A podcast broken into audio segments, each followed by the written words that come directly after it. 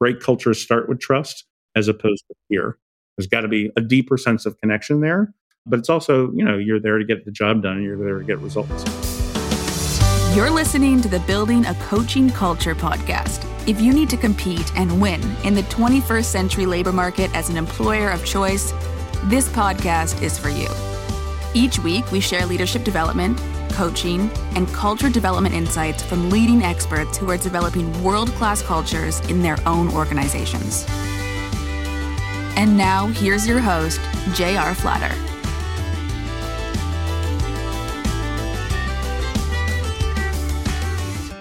Hey, welcome back, everybody. J.R. Flatter here with my co host, Lucas. Hello. For everybody's information, Lucas and I just started working out together. So we were in the gym this morning, what, seven o'clock? Yeah, so we can't lift our arms higher than, you know. we're on two opposite ends of the spectrum. I'm a baby boomer, he's a millennial, and we're both like dragon. So uh, our distinguished guest today is Doug Camplejohn, and I'm looking over here to my left at your impressive resume. So we're going to let you do most of that talking and introduce yourself. We'll just remind you and, and the audience, you know, who we are and who we're talking to. So Lucas and I are all about coaching cultures. And so how do you build a 21st century coaching culture to attract and retain the world's best talent? And so we're, we're talking to the leaders of those complex organizations. And it look, look, looks like you have been one and are one. So uh, it's not a stretch for you. But I will pass the floor over to you. And one of the few times in your life that I would ask you to be braggadocious and tell people about the great work that you're doing. So over to you, Doug. Thanks, JR. Great to be here. Uh, so I'm the uh, CEO and founder of a company called Airspeed. And our mission is to help employees feel more connected and celebrated. Airspeed is my fourth startup. The last one was acquired by LinkedIn. So I'm an engineer by trade at Carnegie Mellon, came out to California and fell in love with the weather, started a job at Apple, and uh, pretty much it was startups for a long time until I ended up spending a few years at LinkedIn after my last company got acquired. And then after that, I got poached over to Salesforce to be the general manager of Sales Cloud. I started in February of 2020, and six weeks later, the world kind of looked like this. We were no longer meeting in person. I hadn't met most of my team. And uh, while I love the not going into an office five days a week, um, I miss people. And so over the course of the the year plus I was at Salesforce, started noodling on this idea of saying, hey, listen, you know, all the things that we're trying to help employees feel more connected just feel like they're they're all these disconnected pieces. There's no central operating system for this, and that's kind of where the idea for Airspeed was born. And we just launched a family of Slack apps starting in March. We've done a we're just winding up a nine month public beta, and uh, it's going like gangbusters. So tell a boomer what a Slack app is.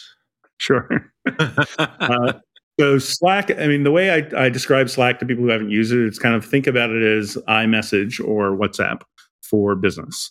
It's a way that internally you can um, kind of have communications that feel more like text messages, very inter- very immediate, but also you can organize conversations into these channels. And what what you find is that companies who really go in on Slack or its competitor Teams on the Microsoft platform end up rarely checking email. If you look a lot of people under 35, they may check email in their corporate environment maybe once or twice a month, right? They're spending most of their time in Slack or most of the time in, in, in Teams. And so Slack was the kind of originator, not the, not the OG, but one of the early companies in this and, and clearly one of the most successful. And they early on opened up their platform so you could add apps into Slack. So way before ChatGPT, Slack kind of taught the world that, hey, you can use a messaging interface to go talk to an application. And uh, it's been tremendously successful. Cool. And Lucas is a millennial computer scientist, so you won't have those problems with him.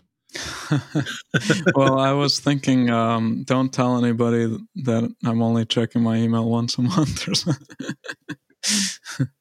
now I know. Because you know it's it's crazy. I mean, like I'm you know we have an advisor, uh, Chris Lochhead, who's one of the founders of the kind of category creation movement, and he kind of terms people as digital natives or analog natives. So if you're over 35, you know, he just uses this kind of, you know, rough, rough uh, age limit. You're an analog native, you know. So JR, well, you and I, and you know, Lucas, I'm assuming you're in the under 35 category. And uh, you know, a great example is like JR, you and I go to somebody's house and we walk up and we ring the doorbell. If you're under 35, that seems really rude. You would just be like, text somebody, I'm here, right?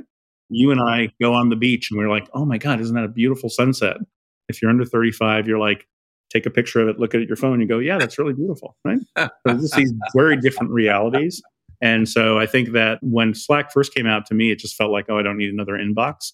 But I've absolutely gotten the religion since. Yeah, we're hard on teams uh, here.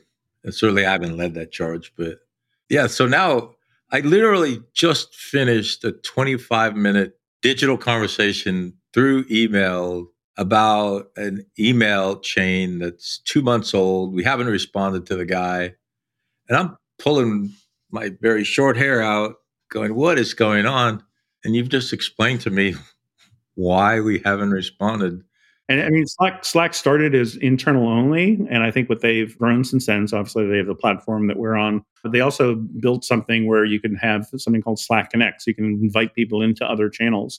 And what that's been great for is, let's say you've got a bunch of clients you're working on projects, you can open up a channel for each one of them and you just know all the conversation thread is going to be in that one place. We're doing that for some of our top customers to have customer support threads. So, you know, if you're on our top tier of service, you get a dedicated customer support success rep and you get a dedicated channel. So anytime you, you don't have to go into a, the front door, you've got your own private velvet, you know, rope channel where you can go have direct access to your account manager and have those conversations. So Slack is phenomenal for all of those things. But I think the big thing that we found was in building these kind of apps to help capture these moments of connection and culture, it's just it, it's key to be in the flow of where people are spending time the problem with a lot of HR apps is they're built on a separate, you know, usually a web or a mobile app separately.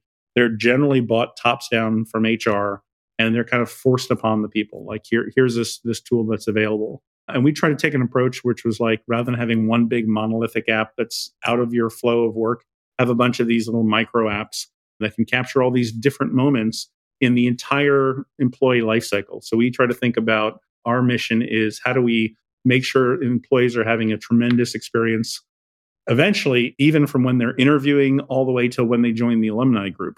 But right now we're kind of in the middle of those two bands.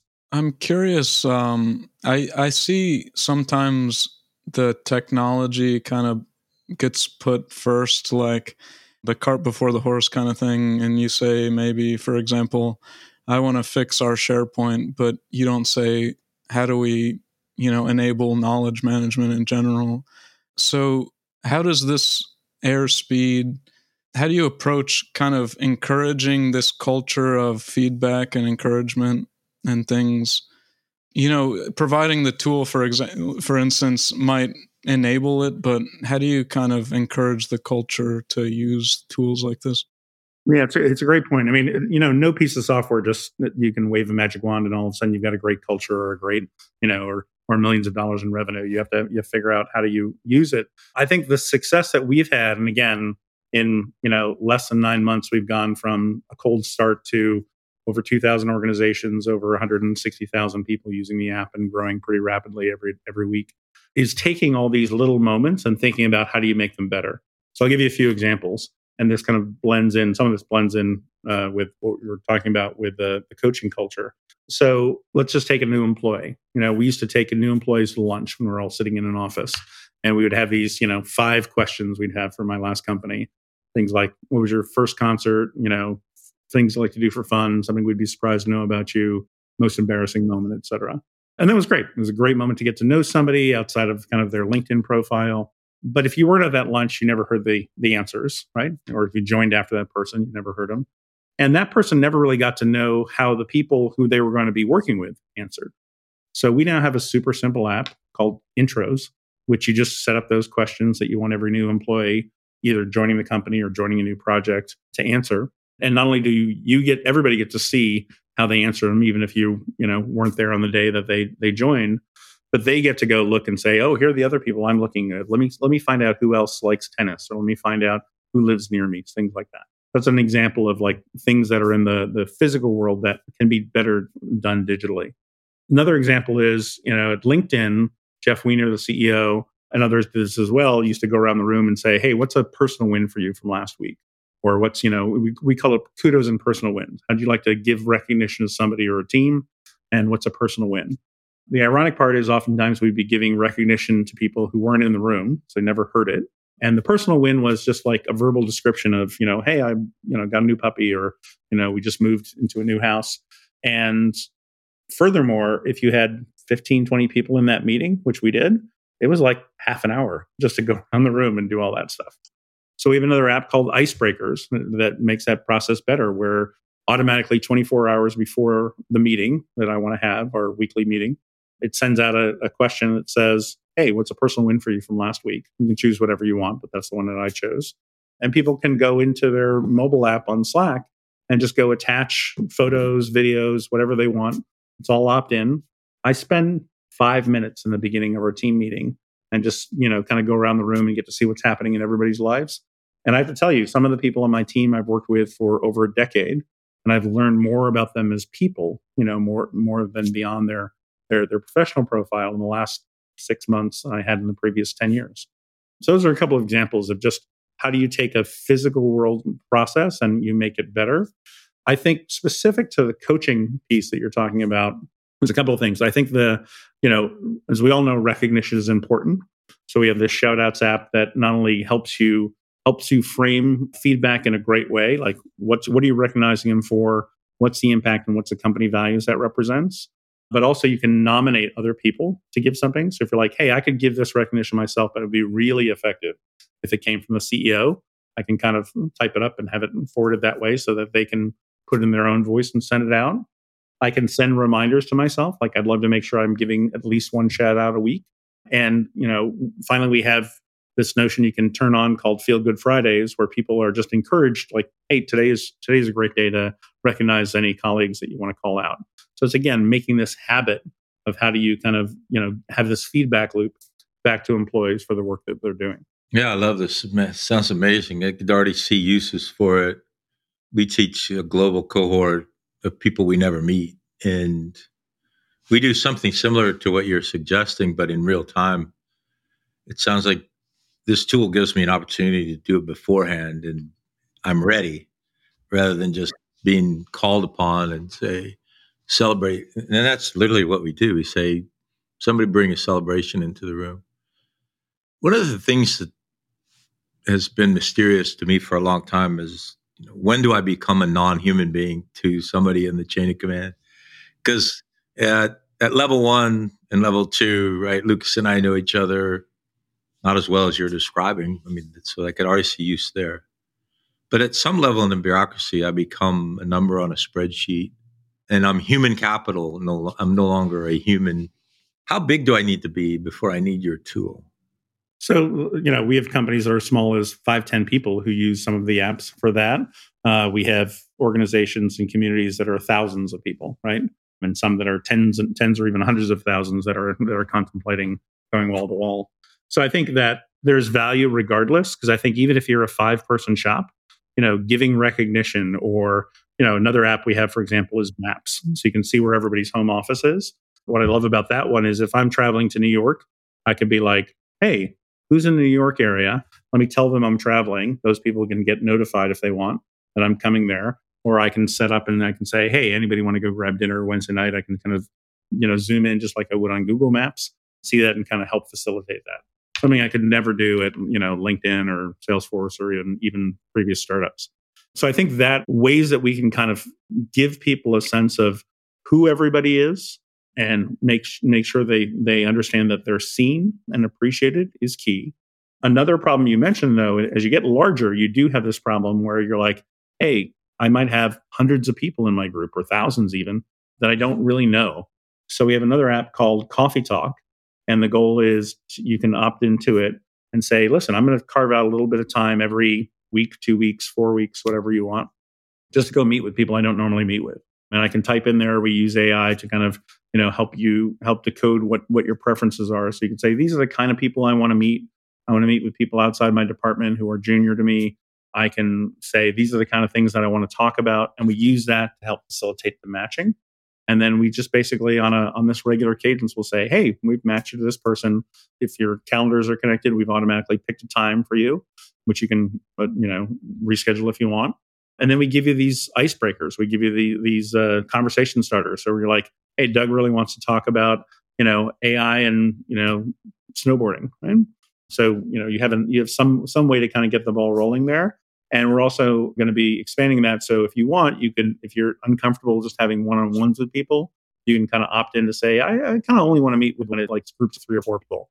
And you can kind of have a conversation that way. But that's really about like not getting lost in, in an employee number, as you say, JR, and getting to know that person beyond their LinkedIn profile. So, speaking as a millennial, as JR has brought up, um, I've seen social networks come out when they're new and people were initially excited to kind of share everything about themselves. And now I feel like people my age are kind of stepping back from that, thinking like, do I want to put all of this out there? And I think your your product kind of points towards this where do you see the trend kind of going towards more of these like isolated like almost like intranet kind of social networks where you know i can be encouraged to share because i know it's people in my company versus the internet writ large yeah i think that's a great point i mean i think that you know there, there's there's stuff that you just don't want to share even on linkedin you know which is you know obviously more professional network let alone instagram or facebook and frankly, it's not even feasible. I mean, like you, even if you're a hundred person company, the idea that a hundred people are all like connecting with each other on that network just makes no sense. It's just not not practical. So having something where automatically you are in a network where you have a safe space that's internal to the company that automatically by having that that corporate email you're part of and you can participate in if you choose or don't have to if you don't want to just makes that a, a, a much different kind of environment for sharing those kinds of things and I've been surprised. I mean, I, I, I, you know, we're we're a small company, but we we have especially the millennials who came into the company would come in and be like, oh yeah, here's pictures of my vacation, here's pictures of my kids, here's all this kind of stuff. And again, it just humanizes the conversation. And then people who aren't as comfortable with that don't have to participate. There's nothing mandatory about any of it.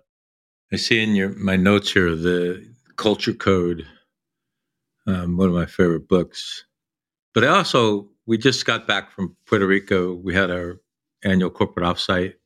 And I was told to never call our culture familial again because that no longer resonates. That it's, I don't know, Lucas, you can jump in here, but that was one of the messages of Daniel Coyle was, you know, you need create a sense of family, sense of safety within the family, and a sense of opportunity. What's the right words to describe a 21st century culture now?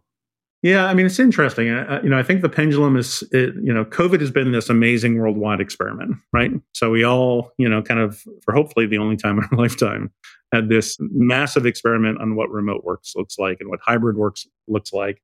And of course, the pendulum went all the way towards everything remote, and now there's lots of people kind of thrashing and trying to pull everybody into to face to face. And I think the reality will be, you know, I, I always say if the office wasn't invented, if we if this was what how we met, you know, over Zoom or whatever uh, all the time, would we invent the office? And what would it look like? And I guarantee you what it wouldn't look like is a bunch of cubicles where you go in and put your headsets on and jump on Zoom calls, right? Because that's just a waste, right? It would look a lot more like, hey, we got great food, we got, you know, a bar, we've got lots of creative meeting spaces, we've got, you know, daycare, we've got things that make it valuable for you to come in and be in a shared workspace. So I think that that's that's an interesting part of the conversation. I think that people used to equate culture, and many still do, with like, oh, you know, I've got free food and ping pong tables and swag and all that kind of stuff. That's not culture. Culture ultimately comes down to who do you hire and fire and what are the rules by which you do that because the culture is made up of all the people in your organization. And I think that I love a lot I don't love all of it, but I love a lot of the Netflix approach they've talked about in their culture. And the way Reid uh, described it was more of a sports team, right? We're trying to really go create the Warriors at their peak, or the Bulls at their peak, or the Niners at their peak. You know, we're trying to put the best person in every position. You know, sometimes that, that goes to an extreme where they're like, oh, you know, you had a bad week, we're cutting you, we're going to go put somebody else in. So you have to go invest in your people. You have to believe in them long term. But I do think that there's, it's it's not like you know, we're here to guarantee you lifetime employment or we're here to guarantee you a, a fabulous spa environment, you know, in your work. You know, it's really about you have to come in and get the work done. but you need that psychological safety, that clarity of communication, the resources. What I always say is that, you know, the best cultures and the best environments I've ever been in have been obviously great people who have a very clear shared sense of mission and purpose and then have built this connective tissue between themselves so that it's not there, there's trust right? Great cultures start with trust as opposed to fear. And i think when you when you're worried somebody else is trying to undermine you for a job or withholding information or that that's when cultures just go go all to hell. So i so i do think that it's not a family per se but there there is an element of there should be getting to know somebody beyond just back to back zoom meetings. Because if work is just your back to back Zoom meetings, I can just go check out and go work for somebody else for the next higher paycheck and do back to back Zoom meetings for them. There's got to be a deeper sense of connection there. But it's also, you know, you're there to get the job done you're there to get results. No, you're you're singing our song because it's almost verbatim what Lucas and I talk about a lot. People flinch when I hire when I'm involved in the interview process because I tell them, you know, you're joining a championship team and do you want to work this hard forever? Because that's what it's required to be on a championship team, but you're upfront about it. And even the, the new chairman of the Joint Chiefs of Staff, we work with DOD a lot, is saying, so in June, June or July, I forget, first of, of this year was the 50th anniversary of the all volunteer force. And uh, his one of his messages is, You're joining us. We didn't join you. And so that's such a powerful statement that one of the first things we teach is principles. And you have to have some rules. And are you willing and able to live by those rules? And one of them is you're going to work really hard. And we're going to we're going to take care of you, but you're going to work really hard. But, but I think there's a in some places it's implicit, but there is a contract you're basically entering into. And I do think, you know, Lucas, you can speak to this my sense in the younger generation is they don't want work to just to be a paycheck, right? Or work just to be a title. It's really about like finding meaning. They they want to go work for some place where they you know they're they're saying I believe in what I'm doing. They're saying I want to I'm something where I have some sense of con- connectivity and community that's coming out of that. It's not just I go into my cubicle, like I I collect my paycheck and I go home at five, right? So it's it, it is a, a higher set of expectations that have been there in the past but I, I always loved, you know, LinkedIn uses phrase next play. So if somebody left the company, it wasn't like somebody quit or they were fired. They, it was about they've gone on to their next play. And what I kind of liked about that is the message that was conveyed was we know you're not going to be here forever. Our contract is you're going to come and give us a few, hopefully, years, right, of great work. We're going to help you advance your skills, right? And really get to get to go take it to the next level. And then we want to see you go on. We want to see you go on and do great things in a new company. Part of the satisfaction for me as a ceo is not just hey come come to my startup and make a bunch of money on your stock. It should be something where you i would say if you're going to join us one you're passionate about the mission. Two you're really ex- excited about the people you've met and feel like you could really work well with them and, and learn a lot.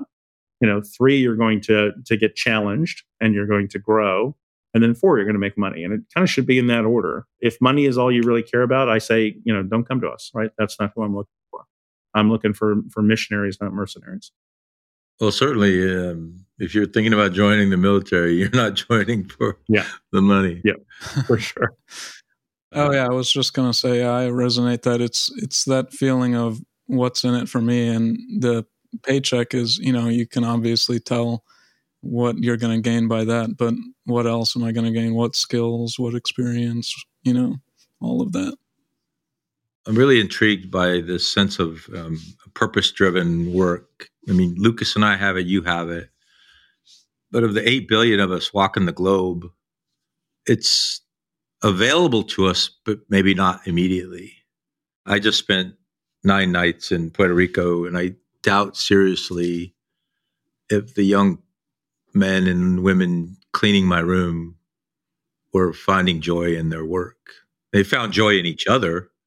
So I wonder what's the message to the 7.9 billion people that we potentially are want to be you, want to be Lucas, or want to be me.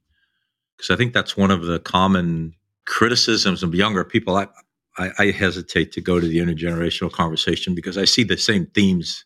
I'm in my fifth act of life, and when I was in Lucas's act, I think he's still a lover. If you if you read Shakespeare, I thought like he did, even though I wasn't a millennial. I still had the same challenges, and it was the beginning of my working career.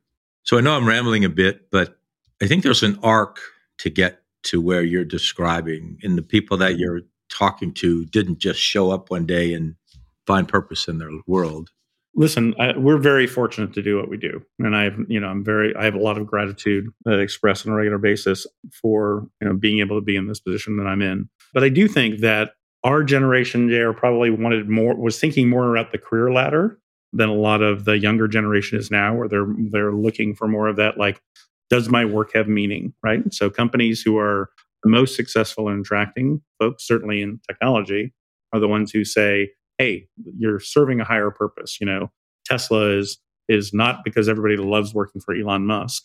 It's because they're like, oh wow, we're actually going to make the planet sustainable, right? That's something I can wake up every day and be excited about. You know, I I looked at airspeed and said, I could spend the rest of my life trying to figure out how to help companies be more connected and uh, help employees feel more appreciated. That's that's something I, I, feel very passionate about. So I think there's an element of that, and I, I do think even in a lot of other skill trades, as you mentioned, there's opportunities for leaders to differentiate their company through that culture and through how they take pride in their work. So I think it's one of those things that, you know, I certainly know companies that I've worked with that are, you know, handyman cleaners, things like that. The ones that are that are I think often do the best work are ones who come in, have a great service attitude, really have a great pride of work, are asking for feedback along the way. And that just doesn't come on an employee by employee basis. That's got to be instituted at a kind of culture level uh, uh, across the company. Like, this is what we stand for. This is what we're trying to do. And I think in any role or position, that makes a difference. Yeah. And I, I just want to say out loud uh, as a 40 year married man, I've been trained well. And so I was scrubbing my own toilet as the cleaning lady was coming today. And so uh, I'm not one that I want. I'll, I still pick up a, a toilet brush uh, when needed, as we all do in small businesses. So I think about a lot of modern companies in terms of you know what data are they collecting and how can that be leveraged. So I look at your Slack tools and think about all of these data points. Is there some way, or are you thinking about it now, or maybe in the future? That you could maybe use AI to interpret all this data that says, based on these interactions between people, here is your culture summed up in a paragraph, or vice versa. Here's the culture I want. What data should I be looking for? Yeah, it's a it's a great question. Yeah, and I think we're we're in a very advantaged position relative to most HR apps because again as i said we we have this tremendous engagement because we're in the flow of, of work already. So most hr apps if they get used on a monthly basis by a quarter of the people or you know even even less than that that's considered successful. We have you know over 75% of our users are in there on a weekly basis. And so we have a lot more in engagement a lot more data that's coming as a result of that. And that starts to, and all the apps are collecting that in a way where it starts to lead to some pretty interesting outcomes. So, very simple. Uh, we're using AI in some very basic ways already in the products.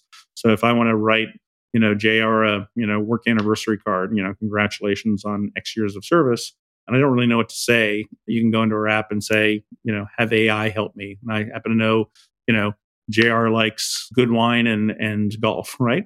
and I can say, go write him a, a, work anniversary card in the voice of a pirate, or you know, do a serious or whatever you want. And I can, you know, AI can help me craft that message in, in, in a way that's better than just saying, you know, happy anniversary, happy work anniversary.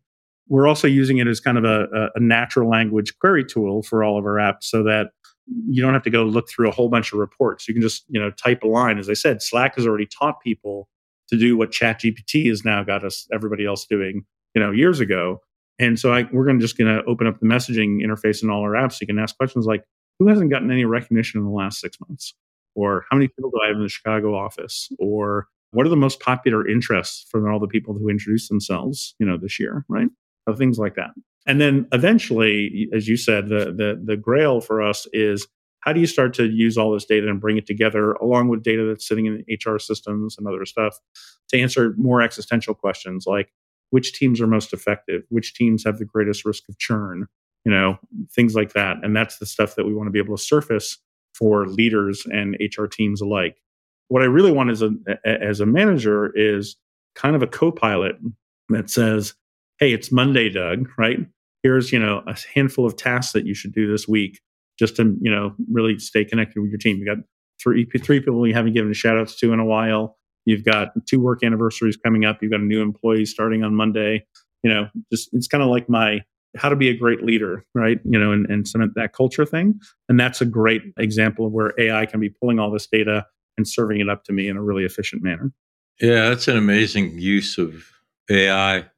We're small enough where we have a Excel spreadsheet that shows all that data. But how yeah, how cool would it be just to have somebody tell you, here's what you got to do this week to demonstrate. We talk a lot about communicating, but then also demonstrating. And you're talking about how do I demonstrate that I have a culture? Lucas always gets the last question, so I'll I'll jump to one that's been on my mind since I saw your bio and and you opened with this. You're a serial entrepreneur. I'm always amazed by people like you. I did it once, and I can't ever imagine having to do it again. I won't say why because that would appear judgmental, but what are the steps to being a four-time successful entrepreneur and probably more in your future? Yeah, uh, you know, I, it's interesting. I think that there's some weird hormone that floods entrepreneur bodies. It's probably has some genetic relationship to the hormone that floods a woman's body after childbirth that says, "Oh, that wasn't so bad. I'll do it again." Um, kind of forget all the things that were painful, and you're like, you just remember the good stuff. So for me, this is my happy place. I love starting with a blank sheet of paper putting a team together, figuring out the problem, you know, making mistakes, readjusting. You know, startups are just a big bundle of hypotheses. And you start off and you go, I think, I think this is a problem. I think this is a way to solve it. I think they'll pay this. I think this is what the customer looks like. And you're wrong on, you know, some of it, hopefully not all of it. But I, I really enjoy that challenge. Um, so for me, this doesn't feel like work. This is really like what I love doing. And I think that even, you know, in the inevitable setbacks, I used to, I used to tell my wife, uh, he'd say, How was your day? And I said, Do you want the 10 a.m. version, the 1 p.m. version, or the 4 p.m. version? That's the life of an entrepreneur. And for me, I just enjoy creating things. I enjoy working with really creative people. You know, I said the greatest satisfaction for me is not just people who work for me have made money, it's that they've been able to change their life. You know, I have people coming to me and said, You helped me give my fiance the wedding of their dreams, or we just bought our first house, or I just, you know, I'm now a VP of sales at this company. You know, I never would have been able to fast track my career this much. And that for me is really some of the greatest satisfaction I have out of doing it. Wow, that's so crazy. You almost said verbatim why I'm still semi retired. Uh-huh. I've been successfully retired twice. And you just hit the nail on the head. The the opportunity to continue to create those opportunities just keeps I don't know. I, I'm going to be that person laying on my deathbed going, I wish I could have done it just one more time. If you read, you're a manager, uh, a reader of management books, Peter Drucker died at his desk writing his yeah. last book. Yeah. yeah. And, and, and listen, I, I, my, my first premise is, are you having fun? Like when I talk to employees, you know, we have, we have kind of three tests for employees. Like how do we think about who we bring on, you know, checking that th- they're doing okay. And then who do we let go? And the the test we have for bringing people on is what we call the awesome test. And I found like if you can't say like, oh my god, that person is awesome with full enthusiasm, keep looking, right? Because it's easy to say, oh, they're a four out of five or they're a thumbs up. You know, what's that? The the the test that I apply to myself as well is I just will randomly ask people when I see them in the company, are you having fun? And I found people are really bad at lying about that, right? The voice goes up an octave or they hesitate you're like, mm, something's wrong. I need to go dig in. And then the the last test is is maybe the most important one. This is I just stole from Netflix, which is they called the keeper test, which is if anybody in your team was thinking about told you they were going to leave tomorrow, how hard would you fight to keep them? If the answer is not that hard, well, you probably got the wrong person in the position. And if the answer is oh my God, we'd be screwed if that person left. You should think now, like, what would you do in that situation? Would you give them more responsibility, more title, if you could, more stock or more salary, and just do it now, right? I think a lot about like how your outside work life, like your hobbies, um, what does that communicate about how you might fit into a team? And maybe let's take it from the AI perspective. Like, I I might say I started learning guitar in my late 20s and you know now I'm regularly playing so maybe the AI says he's okay with frustration he's a lifelong learner his strengths are x y and z. So do you have a hobby or a skill or something that you practice outside of work? And what is what do you think that communicates about you in the professional setting?